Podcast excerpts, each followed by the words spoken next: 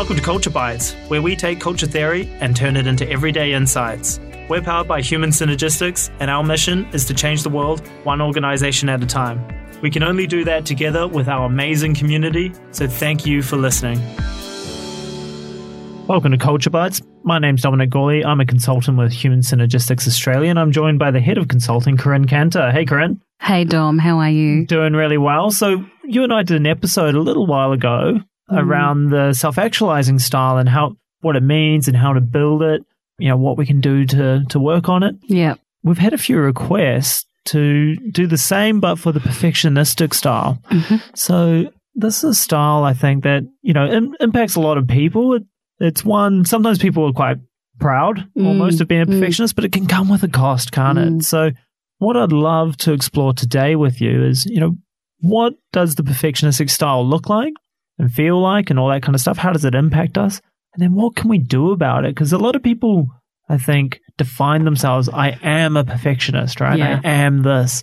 So what can they do? What, what can they start changing? So maybe if we start from the top, you know, what is the perfectionist style? How do you describe it? Yeah, perfectionistic style is a real, it's an interesting one because I guess it's very close to, it's next door to achievement. Mm. And as you said, people sometimes feel attached to perfectionistic because they feel that it contributes positively to their effectiveness, yes. and or they kind of wear it as a badge of honor mm. because they think that nothing slips by them. Or that it's in, like, I have these, I just have really high standards. Yes, right? There's the old, I have really high standards. And I think that that's true. So the other thing that, as I was thinking about this session, I remember going for a job interview mm. and going through the questions that I might be asked with one of my former leaders. And one of the questions was, what are your weaknesses? Uh-huh. And his advice to me was, just give them good weaknesses. As does everyone, yeah. As everyone. And I said, oh. And he said, like, perfectionist. Say that you're a perfectionist. That's a good weakness to have. Uh-huh. And I thought to myself then, it's interesting. We have this idea that if you're a perfectionist, there's something that's valuable mm. about that mm. because you're not going to slip on the small details. You've got a standard that's mm-hmm. quite high. You work hard. You and- work hard. You work until it's done. And the implicit thing is that it's good for the organisation, but the cost is that it's on you. Okay? Yes. So that's yep. why it was a good weakness to have because uh-huh. the cost is on me, not going to impact the organisation. Yes. So there is that kind of, um, I don't know, you you know, a kind of a, a norm or, or value around perfectionistic. So, mm. but it can be highly detrimental for people. So mm. we know that perfectionistic style at a really high level can impact people's health. Mm. So it can impact your blood pressure, it can relate to, lead to migraines and sleeplessness and ulcers because the stuff that comes being intensely perfectionistic is this enormous pressure on self, a felt sense of drive and compulsion mm. to have to prove myself. Mm. So if we talk about what perfectionistic is, it originates from a desire to want to avoid failure, but it's task focused. So the way that I avoid failure is to make sure that I set very high goals mm. and if it's sitting in perfectionistic, it may be unrealistic goals, either because of what I'm trying to achieve or the time that I'm trying to achieve it in. Mm. So there's a felt sense to prove my worth through the job that I'm doing, getting the task done. I am my job. Yes. And so with someone who's quite high and perfectionistic, probably one of the worst things that you could tell them or say to them is that they weren't doing their job very well mm.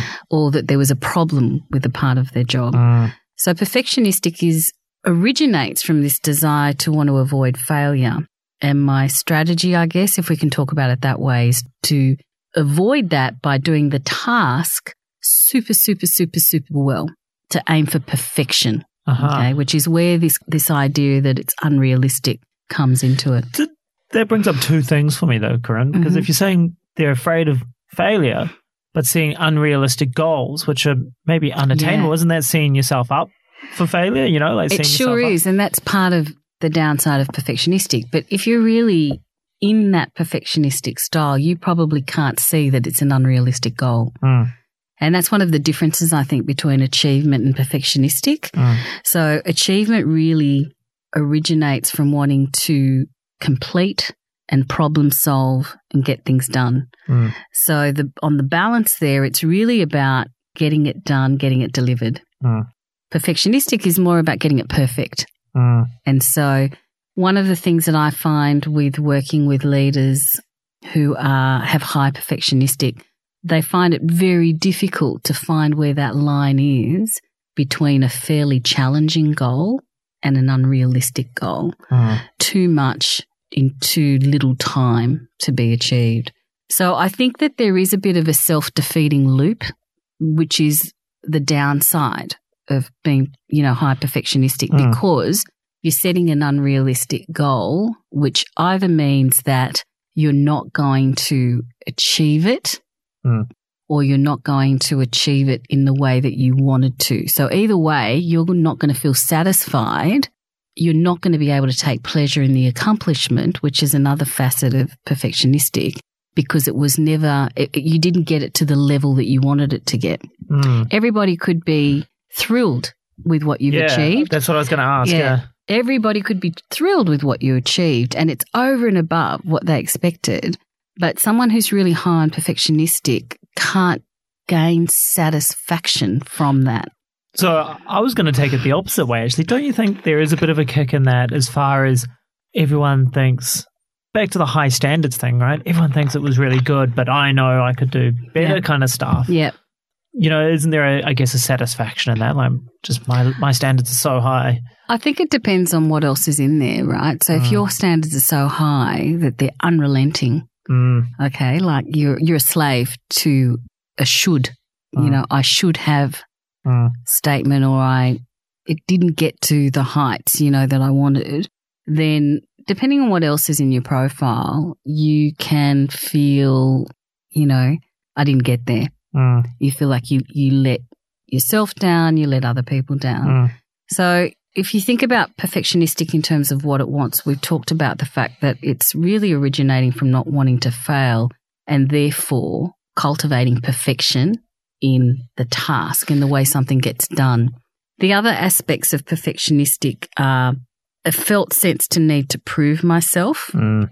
Okay, now sometimes we're unconscious to that, and we just feel like we just want to go an extra mile. Yeah. But there is a push factor in perfectionistic where I, I need to prove what I can do, taking on challenges in order to prove. So being kind of persistent, enduring, striving in a way that is, I guess, relentless. So there's a, a component of not being able to pull back. So is this back to the I am what I do yeah. kind of stuff? So yeah. the quality of what I do is basically reflective of me as a person. But then, see, this this is where it gets tricky with perfectionists, because yeah. some of the words you use to describe it just then, persistent, yeah. enduring, like a lot of people would say, well, isn't being persistent and being enduring positive, Corinne? Yeah. And I think that if you think about where perfectionistic is on the circumplex, it's mm. actually in the satisfaction zone, and it's right mm. next door to achievement. Mm. And with all of the styles, there are certain aspects of them which are more functional, mm-hmm. okay, which will be even useful. Okay, so aspects of perfectionistics like persistent, enduring, preferring action to words. Uh, practical. Practical, I mean, yeah. business-like. These are all things that nothing wrong with, you know, yeah. can be quite positive. But the other aspects of perfectionistic, as you get further out, as you mm-hmm. get further out, hostile, de-emphasizes feelings. Mm. That's when it starts to become like a, a potentially a serious issue for you mm. and also for the people who work with you. So I think that there are some functional aspects to it. I think persistence and enduring isn't necessarily a helpful thing, doesn't serve if you're doing it at your own cost. Mm. Yeah. So if you are, and one of the things I think with leaders who are perfectionistic is that they'll keep going, keep pushing themselves so that because there's there's a discomfort with being vulnerable. There's mm. a, a discomfort with having any chinks in the armour, because mm. part of the investment in perfectionistic is to show that I'm look flawless. I, I look flawless. Mm. So it's a problem for anybody to see into my vulnerability.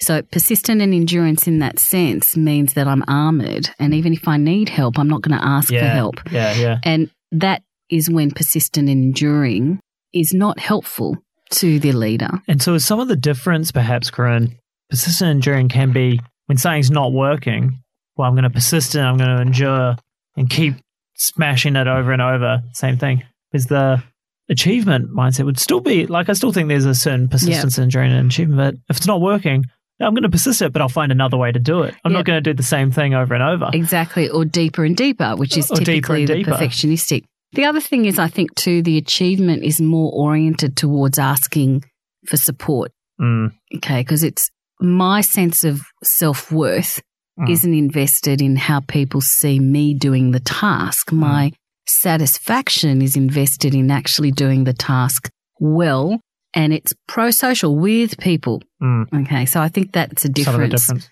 The other thing I wanted to call out, so how do you recognise if you're I want to talk a little bit about what are the signals that you might have perfectionistic in yourself, and can, then L S I one, how it shows up in L S I two. Can I ask one more question just mm. before we get there, which was, because we talked about how people see it as a positive weakness, saying, you know, in the job interview, I'm such a perfectionist, because there's this thing about it's more a cost on you than the business. Yeah. But you talked about that it can be detrimental to the business as well. Yeah. So I just would be interested just to pick up how... How do you think, you know, being a perfectionist can impact, you know, people around yeah. you or the or the yeah. organization as well? Yeah, lots of examples. And I have, the other thing I wanted to call out is typically we think of perfectionistic as detail oriented. Mm-hmm. So, you know, full stop's out of place, or there's a double yeah. space there yeah. and that kind of detail. So I think that's one way in which perfectionistic can show up, is that we get caught up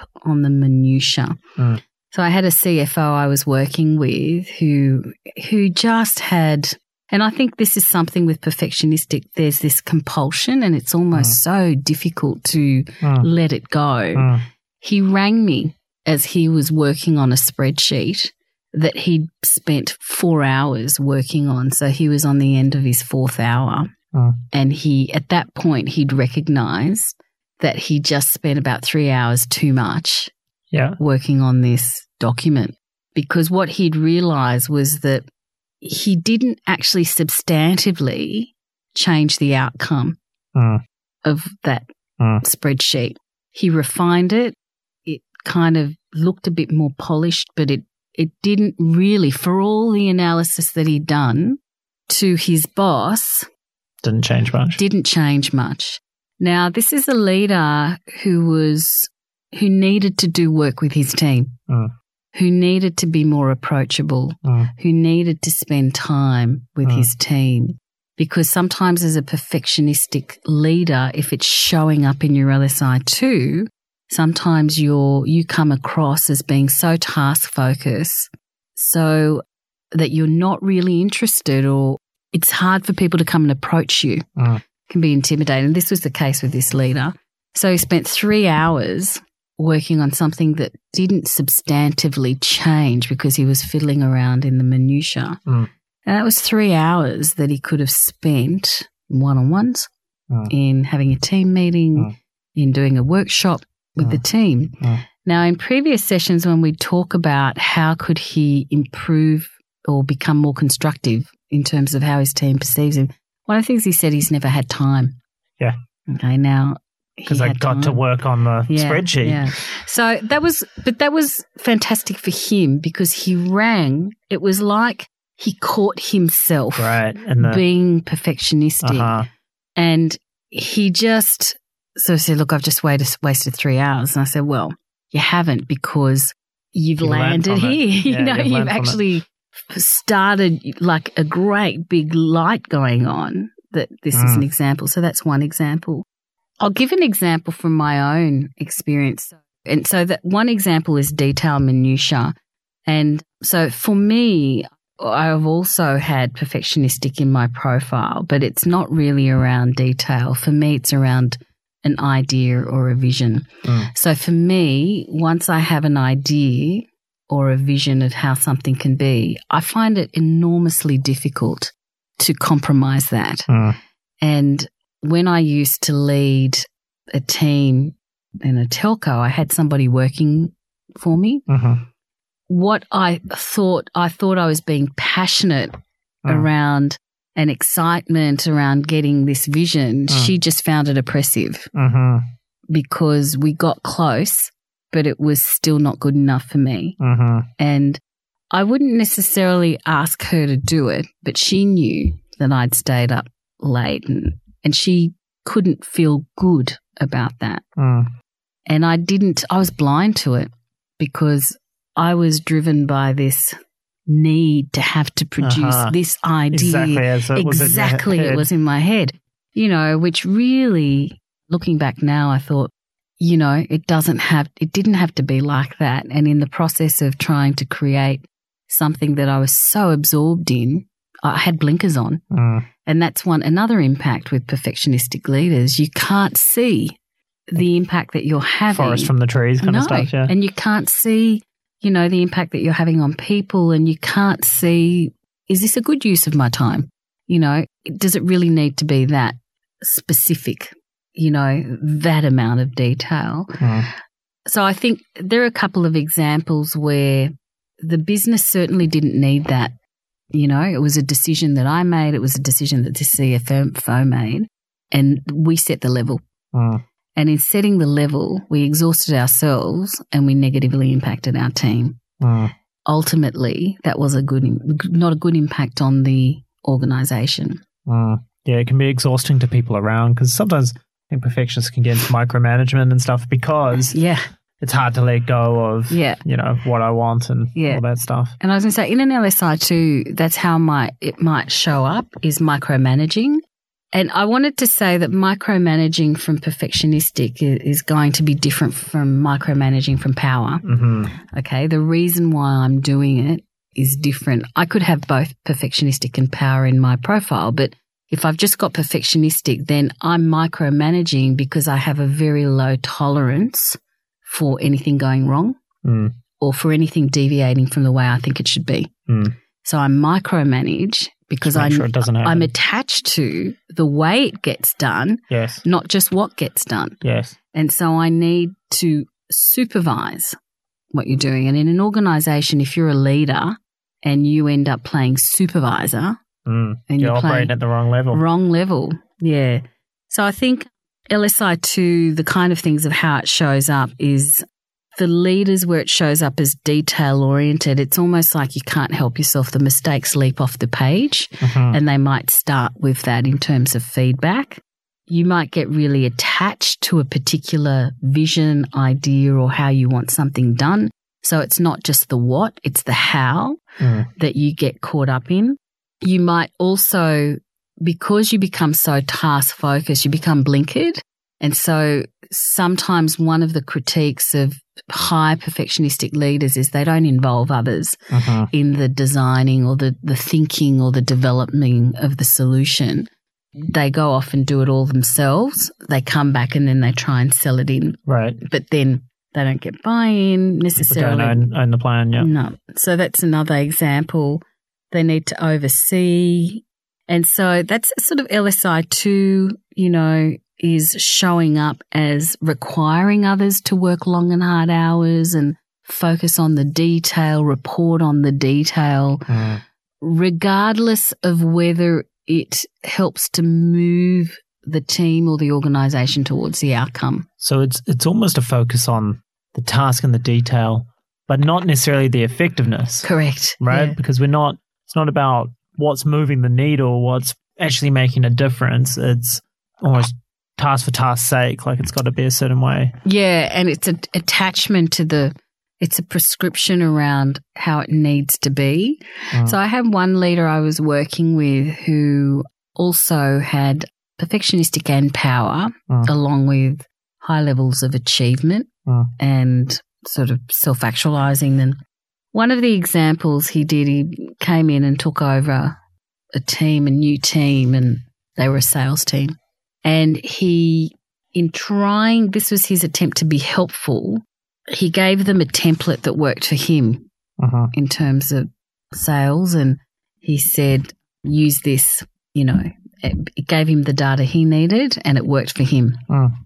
The team didn't feel they had any choice in it. They weren't involved in discussing how to use it or what bits might work or transfer, et cetera. They just felt it to be a imposition and something uh. that wasn't completely relevant to their circumstance. Uh. And they didn't feel that he was approachable uh. to talk about it. So when we talked about that example later, and, and he was kind of stumped because he was trying to be helpful. He was trying to be humanistic, encouraging, by giving a tool. Right. And, you know, in a lot of circumstances, some people really might have welcomed that, uh. but it was also how he delivered it, uh-huh. you know, in terms of this is what you will use. Right. It's really helpful, don't you think? Yeah, you yeah. know? And um, so one of the things with perfectionistic, with this example, we said he could have said, this is something I've used. It was really helpful for me. What do you guys think about it? Mm. Is it something that you Might could use or what out. Bits do you think? So involve them in developing their own template. That would have demonstrated his openness to be influenced, uh. humanistic encouraging, and it would also get them owning and helping them to see the kind of things he needed to track, uh. which wasn't what he was getting. So some of these things are quite subtle, and I find that I really feel for leaders sometimes who are high perfectionistic and they put so much effort into trying to mm. do humanistic encouraging. My tip to you if you're a leader who's high perfectionistic is the trap is that you're going to try and do relationship as if it was a task. Mm. So you're going to have a checklist of things that you're going to do, like take people out for coffee and put them on a training course and, you know, have a one-to-one meeting, you know. So you're going to look like you're doing all all the things, and that's a good sort of structured list to have, but mm. you at some point have to connect, you know, and, and I think when a leader's high perfectionistic, they're all tasks, so it's hard to connect with the person versus uh-huh. the leader or the manager. Uh-huh. So we've, we've scheduled in time for fun and relationship. and stuff. So yeah. what, what, what, I remember uh, the Danish boss said that. It was a joke, but... Because people, kind of serious. people turn, called him like, you know, the robot and stuff like this. He's Joke, like, not we joking. We have scheduled time for fun from three to three fifteen. So on that note though, Corinne, what can mm. leaders do? Because, you know, if, if it's not that kind of task approach to it, what is the approach? What do you do different? Yeah. And as we talk about that, what I want to do is just talk a little bit about how perfectionistic shows up in L S I one, because okay. that's what where you need that's to start. That's where it's driving, yeah. Yeah. So in an L S I one, it's entirely possible for somebody to have high perfectionistic in an L S I one and have it not show up mm. in L S I two. L S I two, mm. in which case the voice it's the voice in your head uh-huh. that is setting unrealistic goals, that's pushing you to demonstrate your worth, mm. to look good, to mm. appear flawless, mm. to have all the answers. Mm.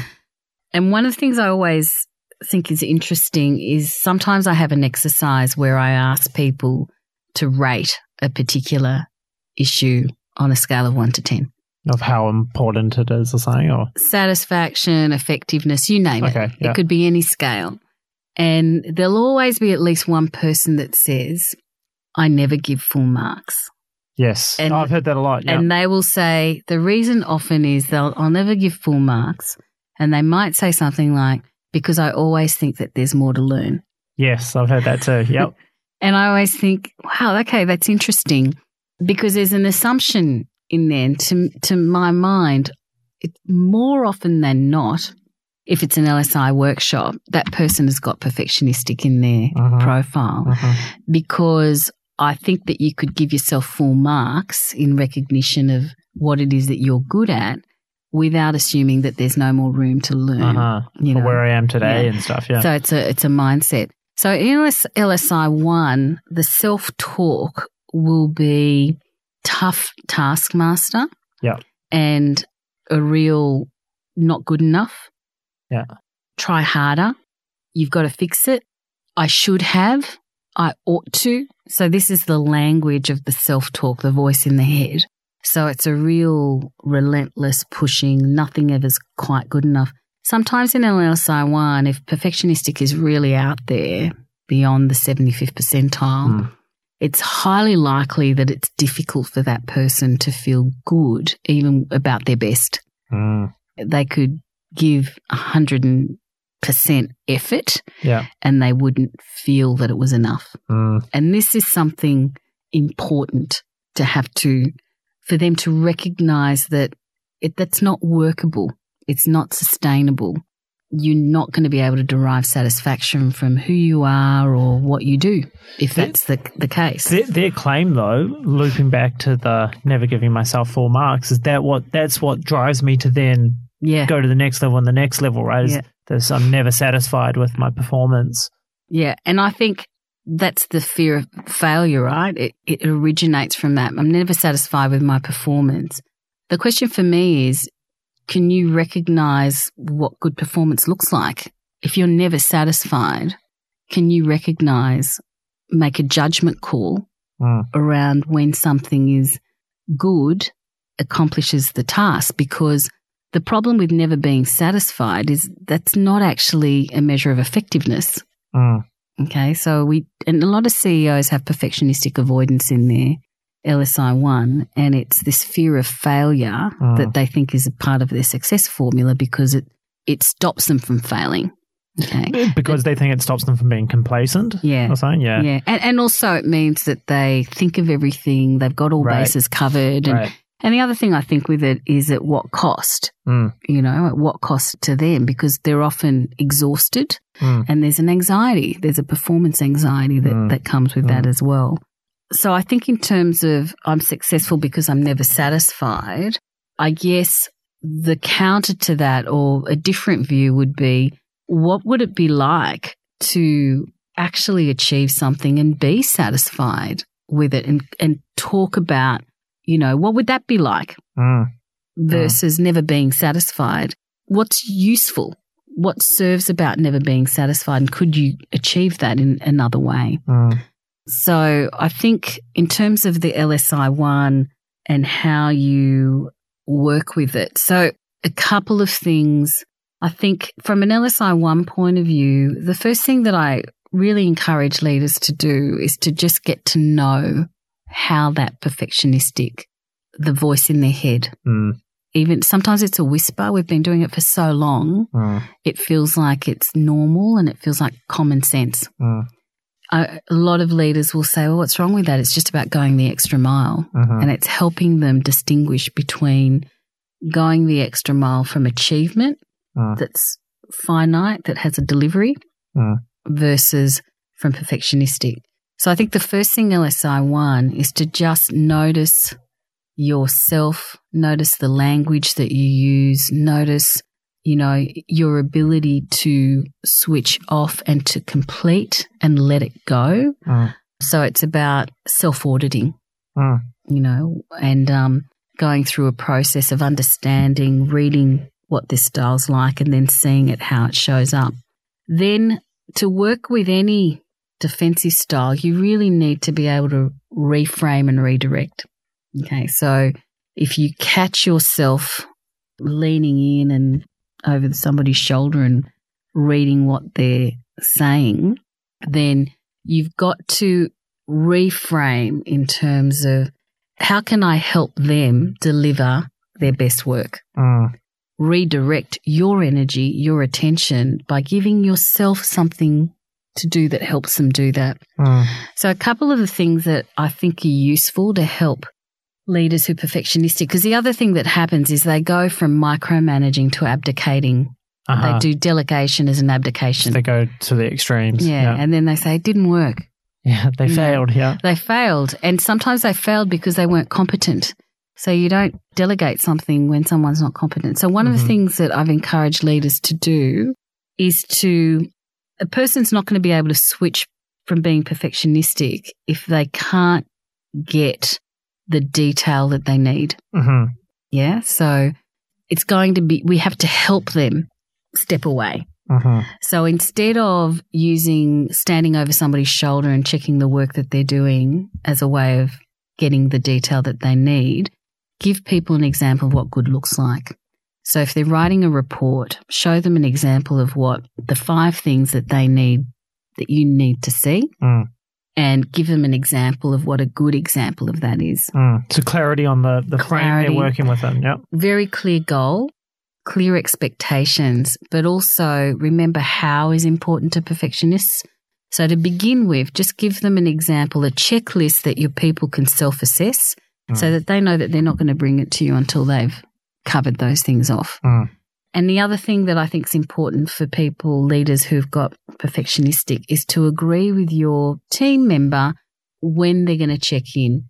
Okay, when uh-huh. can you expect to check in? Because sometimes what happens is you go to this new coaching mode, mm. but you haven't agreed, uh-huh. you know, what or when can I expect to report in a milestone, because they're not used to doing it.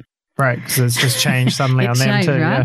And so if you can agree how regularly, like the rhythm of getting back information, that will help them, their, I guess, anxiety in terms of not being in control, mm. you know. So agree with your team member what needs to be done, the level at which it would be done, some, some a checklist for how they can check themselves, mm. and preferably if you've got an example of what good looks like, so that you're not, you're talking about an example of what you'd like them to reflect and emulate without it being too prescriptive. So that was going to be my question, is with a checklist, yeah. like, do you have to be conscious of, you know, leaving it at the objective kind of level versus, because I could see a checklist could be one hundred points, you know, yeah. one hundred point yeah, checklist sure. from a perfectionistic yeah. point of view, yeah. right? Do yeah. all these things. Good question. Then yeah. you haven't really changed anything. No. You know? So the checklist's really around the outcome.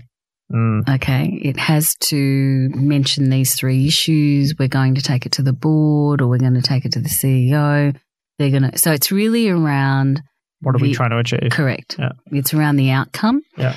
And if there are, you know, and then it's it's letting them stepping away and letting them try it. Because the other thing that that does is open up a discussion with your direct report, because then they can ask questions.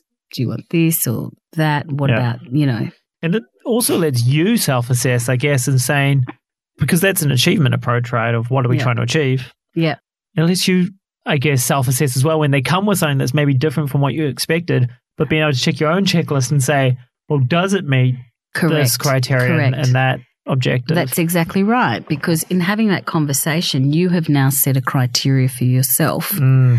And so if it does meet all the criteria, but you feel a bit, you know, you would have done it this way, you can let that go, mm. you know. So part of it is actually giving, so I call it scaffolding. When people change, they've got to redirect to something else. They can't, otherwise you're just asking them to stop it mm.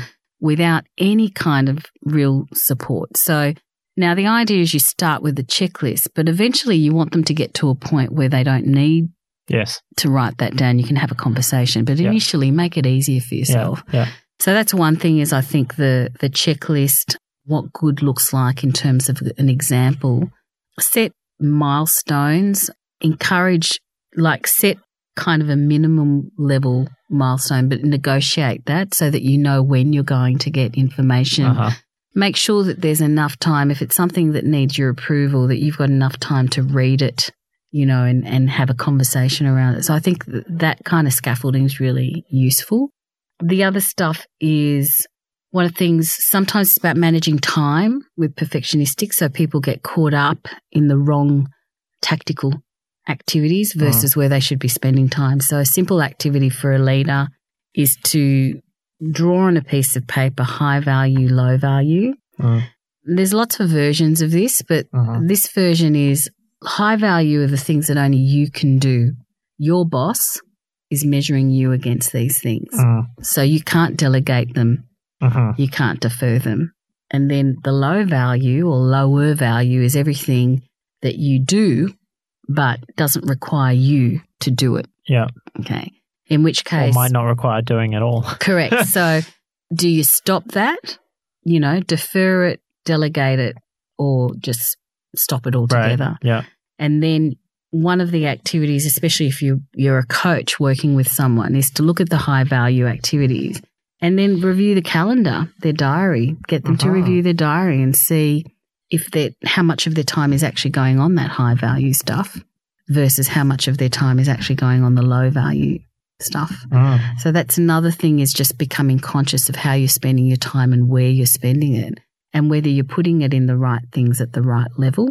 Some scaffolding for your team around your clear expectations and the goals around the outcome uh-huh. versus the way they get things done. A couple of examples. That's more. The other one is Susan Scott in Fierce Conversations came up with, I always get the name of this wrong. I'm sure people will correct me, but it's decision delegation tree. So someone's yelling at the podcast right now. Of course not. It's not. And I would just ask you to reflect whether you're being perfectionistic there. No, so she uses the example of a tree as a way of helping people understand levels of decision making and yeah. how to delegate that. So in her model, its leaf is do it, act. Go for it. Go for it. Yeah. Branch is do it, tell me later. Yeah. Trunk is come to me, we'll discuss it, then act. Uh-huh. Okay. And then four is refer decision up. Okay? Right. It's my decision. My yeah. decision. So that can be a really good tool to use because it's uh, it's one of what I call like a back of a napkin tool. You could draw Simple, it on a napkin. Yeah. That's all you need. Yeah. You know, and then as a leader who, A, you don't have a lot of time, but it's a good practice to help you be humanistic, encouraging, explain it to your people, get them to fill it in. Mm. And then come back and have a discussion with you around an agreement of where, what the levels mean. Sometimes people don't like using the tree, so it's just level one, two, three, four. But that could be a really good way of beginning to use a coaching approach to achieving task. Uh-huh. And that's what we're trying to do really with perfectionistic, is get them to kind of move, build flexibility uh-huh. in their, their thinking style and their leadership style. And that sounds like it goes back to that clarity of framework, right? So what other things you can make a decision about without involving me or involving me after and all that kind of stuff? Yeah. Are we just clear on that? Because I imagine working for a perfectionist manager or leader, people probably start thinking over time that yeah. everything has to be checked in. Yeah. And it's kind of a loop because then the leader's like, well, my people need my input on everything. Yeah. So they, you know, they must yeah. not be capable themselves, something like that. So it kind of feeds itself, doesn't it? And I think sometimes, um, I think Marshall Goldsmith used to say, sometimes leaders, you know, this can happen perfectionistic and competitive as well. And, and also the blue styles is we add too much value. Uh-huh. So, you know, like we can't help but tinker, make a comment here on a report or, you know, like suggest something. And sometimes I think, does it really need to, do you really need to suggest that? Do you really need to, you know, highlight something in the report? So to me, one of the, the good distinctions for perfectionists is to distinguish, especially if you're looking at writing or even a, a project, is, is what, is my comment substantive uh-huh. or is it cosmetic? Uh-huh. And if it's cosmetic, let, let it go. It go. Mm-hmm. Awesome, Corinne. Any other final tips? I was going to ask you, Dom, what, oh. what tips have you uh, garnered as you've been doing your work oh. with your debriefs? Oh, look, I think for me it's it's focusing on what matters. So sometimes I've found for perfectionists, sometimes swinging to the people side of the circumflex is almost a step too far. Yeah. Like they can't kind of do it. So sometimes instead it's redirecting upwards to achievement instead. So what does that look like? Yeah.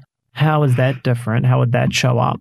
And just doing a reframe like that. Yeah, I agree. I think that sometimes, especially if you you're low, if someone's low on people side in a profile, it's quite difficult for them to suddenly walk around the office and have chats about, you know, people's yeah, weekends. And it's or, not sometimes yeah. it's not natural for them, and, and and it can go back to that thing of I have high standards. And it's like achievement's still about standards. We yeah. want to achieve excellence, right? Yeah. It's not about because. People go to extremes, so if it's not perfect, then it's mediocre or it's poor mm. quality. Like that's absolutely not what I'm saying. We still want to achieve fantastic outcomes and results and stuff like that. but they're realistic and yeah. they're achievable. They're stretched, but they're achievable. So I think that gives them some reassurance that it's not just throwing standards out the window. No, we still have standards. And results. And results. But it's just how we do them, right? It's actually more, it's about effectiveness rather than just the task. So yeah. that's sometimes the approach I take. All right, Corinne. There's one. Oh, go for it. One thing I was going to say, I like the acronym CLEAR. So mm. a blue leader is a clear leader. Mm-hmm. And so communicate, clear expectations, yep. just communicate, listen.